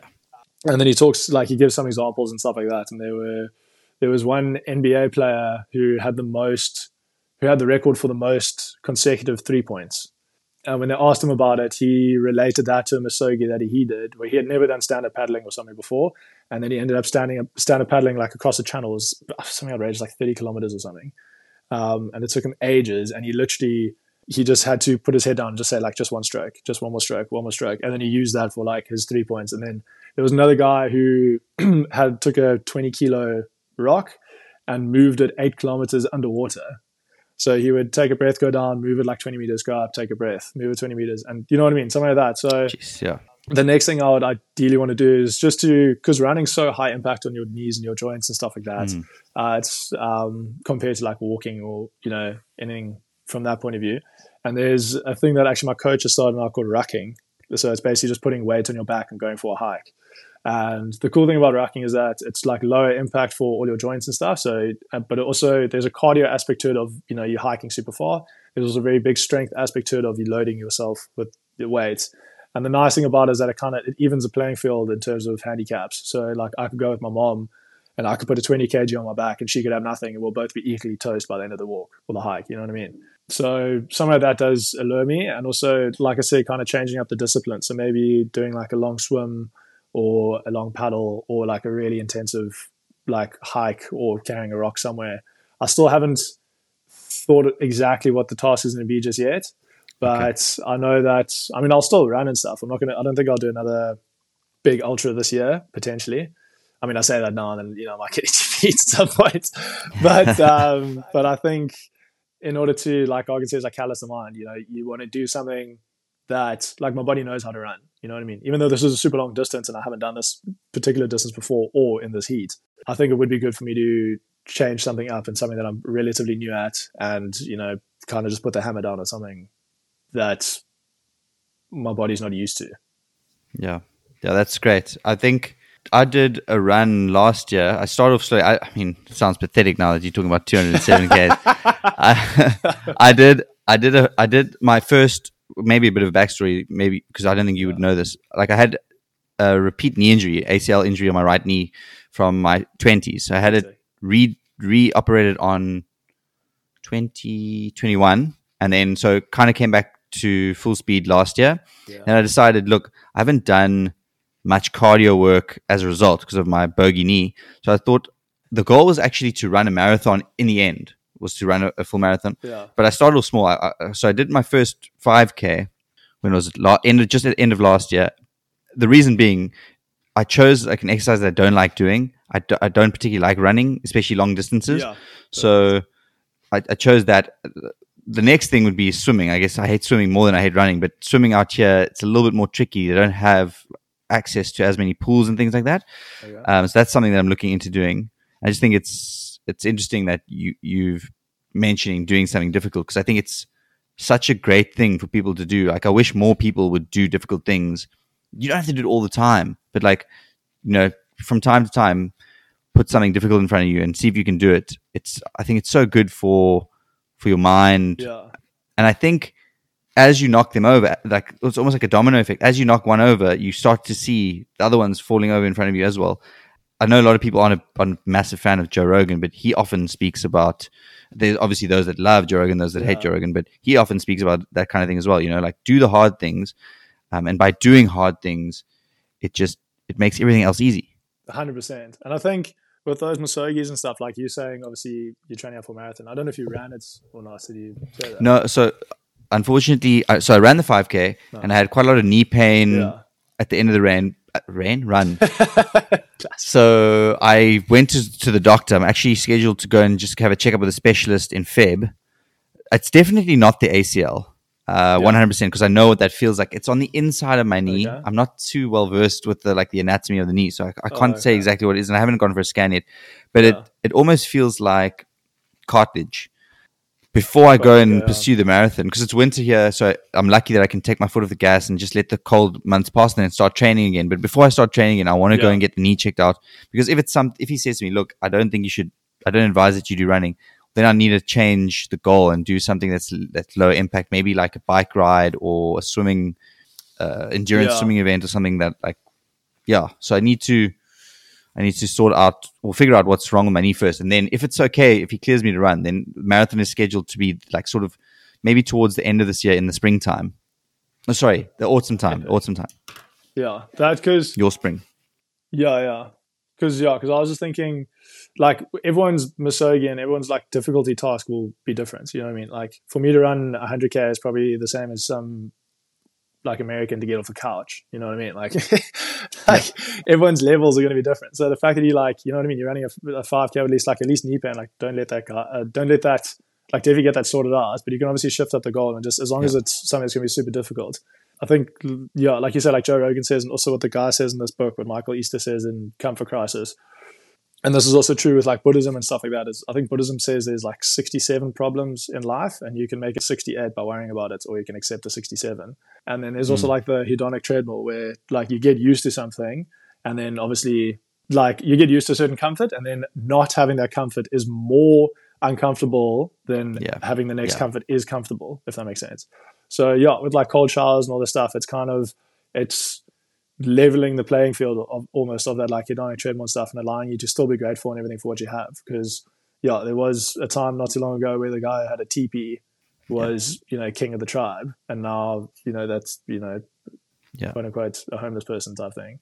So yeah, there are all these creature comforts and stuff that are cool, but that you know that comfort creep comes in, and then you kind of you don't necessarily know that's. I kind of feel like we need yeah challenges almost to be able to dive in. But having said this, and this is what my girlfriend has been super helpful with teaching me is like all these things that I learn and stuff, and then I get so excited because I'm like, oh fuck, this is definitely the way. Oh, excuse my French.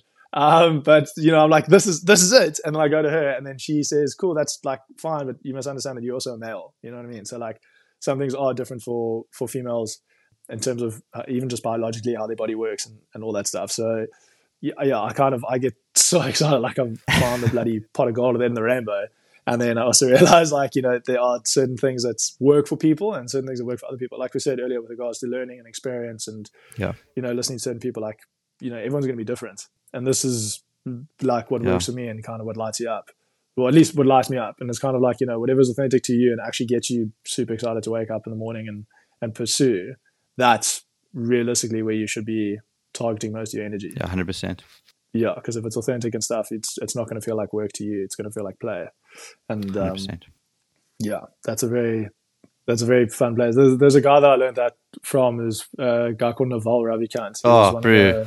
Yeah, he's insane, eh? Dude, Dude like his his um I'm not sure if it's I'm not sure if it's still available, but I'm I think I got his ebook for free. There was a time when it was free on on his website. I'm not sure if it still yeah. is, there was literally a, a couple of months where I must have recommended people to read that book more, like more than any book ever in history. That I I recommend books to people all the time because I read a lot, and yeah. it's so funny because literally every time someone said something, I'd be like, "You need to read Naval's book," because like everything, like literally some everything that someone has said or brought up, I could link it back to one of the things that he said. It's it, like, yeah. yeah. he's insane, dude, he's, insane he is nuts, bro. Yeah, so he's exactly that. He says like find something that feels like play to you, but would yeah. be work to other people. Play long term games with long term people as well. There we go, dude. Oh god, I love it. I love it. yeah, it's it's fascinating. His approach is very much. I like that he also views everything as there's no zero sum games. Well, there are zero sum yeah. games, but those are often like status games. So don't play those kind of yes, games. Play, exactly. Yeah. yeah. Play the games that like are net net positive for everyone. It's awesome. Really beautiful. I'm so stoked you dig him as well. Oh, bro, absolutely love him. Like I think Rog- his episode in Rogan, I think I've listened to that like yeah, maybe, maybe, like 30 times. It's actually a bit yeah, ridiculous. Exactly. exactly. When he talks about like meditating and stuff and just checking the emails. Yeah. That's like, that's literally exactly what I feel like I do on my runs. Um, yeah. At least the initial part is literally just clearing out the inbox and stuff. And then obviously when it gets painful, then that, then I allow that pain, whatever, to like draw me into the present and then just be like present with and stuff. So it's like it's so it's oh it's just epic. I love that. That's exactly how I feel when I when I do weightlifting because I train I train in a very specific way. I kind of I try and go quite heavy once I'm warmed up. I try and go quite heavy in, at the front of my sets because that's when I got obviously the most energy and can and put yeah. output the most. Like warming up and stuff. It's weird. That's for me. I almost I don't know where the time goes. It's very much like a a flow state, and then when I hit the the more difficult reps, then I then I have to be present. Otherwise, something might yeah. go wrong. You know.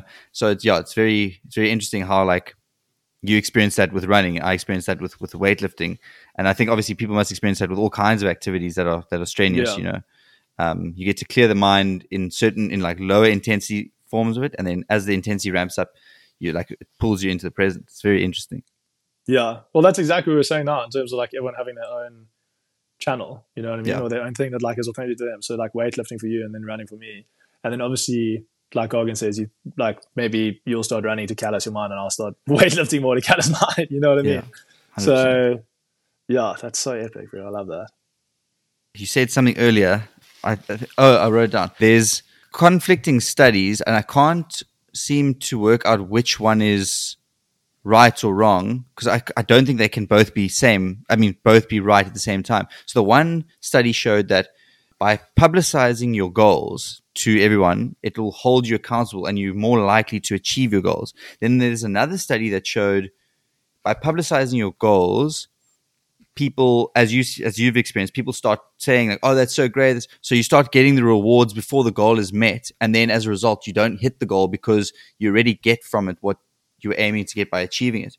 Exactly. So, yeah, it's it's it's fascinating that you that you brought that up because yeah, like I've just I've heard varying or, or conflicting information on which is better to keep it a secret or to tell people, and maybe probably a case of in, again going back to individuality. Like if you're the kind of individual that feels more drive from social pressure, then you're probably going to hit the goal. If you're someone who gets more drive or is looking for the dopamine kick, you're probably going to take that as the win and then sort of not really care about the goal. I guess it'll probably boil down to individual.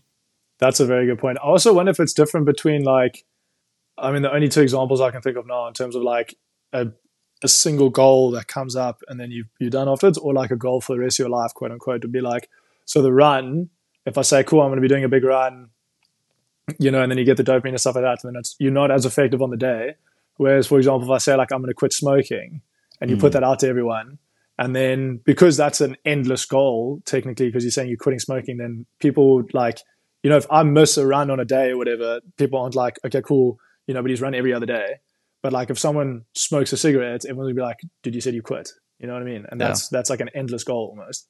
Yeah, but yeah, like I said, like what's worked for me in the past is obviously just getting it done first like you know that like graphing in silence and you know putting the work and stuff because i have also felt that way you kind of obviously like conor mcgregor and stuff like he speaks all the stuff into existence in terms of like manifesting and everything.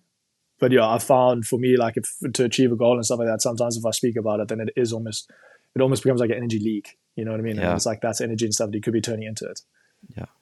I think perhaps it's perhaps it, it depends on the goal. I think you might be right because I found that with with my personal experience with the podcast, I found that I was keeping it a secret for a very long time that I wanted to do it because I was almost mm-hmm. a bit like fearful of what people would say about starting one and how it would sound and all that kind of stuff. And then I kind of I just put it off and I put it off and I put it off. And then one day I was like, you know what? I'm going to start just telling like a handful of people that are close to me that I'm going to start a podcast, regardless of what they say, just so that they can be like, oh, by the way, how's the podcast coming along? Um, yes. And so I told a few, yeah, accountability, told a few people, and that worked because that lit a fire under my ass. And I, and then I was like, shit, I actually have to do something because I've told people I'm going to do something. So maybe it depends on the on the goal that you set for yourself. I think we can we can wrap up here. I would love to you to just let everyone know where can they find your information about your run, about the charity, how can they support you end on a on a on a high note with with hopefully you getting some support from the community. That would be huge, Brie. Thank you so much. I think yeah, for the run specifically, the I've got an Instagram page up called Distance for Dogs. So it's distance, the numeral four, and then dogs. Um, and you can find pretty much all the information on there. There's links in the bio to both the Tankwa Crossing, which is the race I'll be doing, as well as Mdzananda Animal Clinic and their Instagram page. Uh, there's also the donation link up there, and then also it's just like I just try to make the page entertaining. To be honest with you, so like there's a whole lot of there's a whole lot of silly stuff in there. So if you're bored, you can just go and have a dig. Um, nice. But yeah, no, it's uh, yeah, any kind of support is obviously massively massively appreciated. Obviously, all the proceeds and stuff are going to be going to Mdzananda um, because they are the ones. Yeah, they're doing incredible work, and this is what this is a three month journey for me, whereas for them that's a day in and day out journey. So you know, there's yeah, it's um, it's incredibly inspiring to see those people wake up every single day to go help the dogs and, and help the animals and stuff. And you know, just um, like I said, it's extremely motivating for me. So hopefully, you know, if people are able to help out, they'll, they'll go a massive way. Awesome. That's great. And just to confirm, can you give me the date of the run just that people kind of have a, a reference? Oh, for sure. Yeah. So uh, it's the, the 16th of February. Um, the race starts at three in the afternoon. Um, and then it's yeah, 50 hours of of okay. well, 50 hour cutoff at least. Um, but yeah, I'm also going to be running a competition and stuff, okay. like a running package type thing um, that people can buy. And so every 50 rand put into the uh, through the BackaBuddy link, every 50 rand put in is one ticket uh, into the raffle, and then it's like a ultra running package. So like my coach has put up a month of running of training. Uh, there's a sports massage therapist here who's put up two 60 hour sessions, oh, sorry, 60 minute sessions. Um, and then first, uh, first Ascender put up a whole lot of running kits. And then also Chomi's have put up like a leash and some stuff for your doggo. So nice. it's a really cool hamper. Um, yeah, to try and like, and also, yeah, you're also obviously supporting the cause as well. So it's a nice little awesome, man. for the boys. And I would love to chat to you after the, the race, get you, maybe get you back on at some point and you can talk about your experiences, how it went, and sort of uh, see where your headspace is at and and what what you got lined up when you kind of have a little bit more time to to think about what the next step is. Yeah, hundred percent. I'd absolutely love that. We can definitely set that up. It'll be cool to be able to talk about yeah. everything that I went through on the race because it's going to be it's, it's definitely going to be an experience. I know that for sure. Cool, man. Thanks. Is there anything that I left out or anything that you'd like to add before we wrap? Um, not really, dude. It's a nice thing to wake up in the morning for, so I can't wait for the next one. Oh, yeah. Thank you. Um, thank you for getting up early. I, I'm I'm I'm sure you probably get up early anyway because I think you're kind of living that lifestyle at the moment. But yeah, yeah. So thank you for giving up your time. Very, very appreciative of that because I know like the time difference and everything like that can make things a bit chaotic. Yeah, no, it's all good. But definitely, like I said, super looking forward to the next one. It's going to be a lot of fun.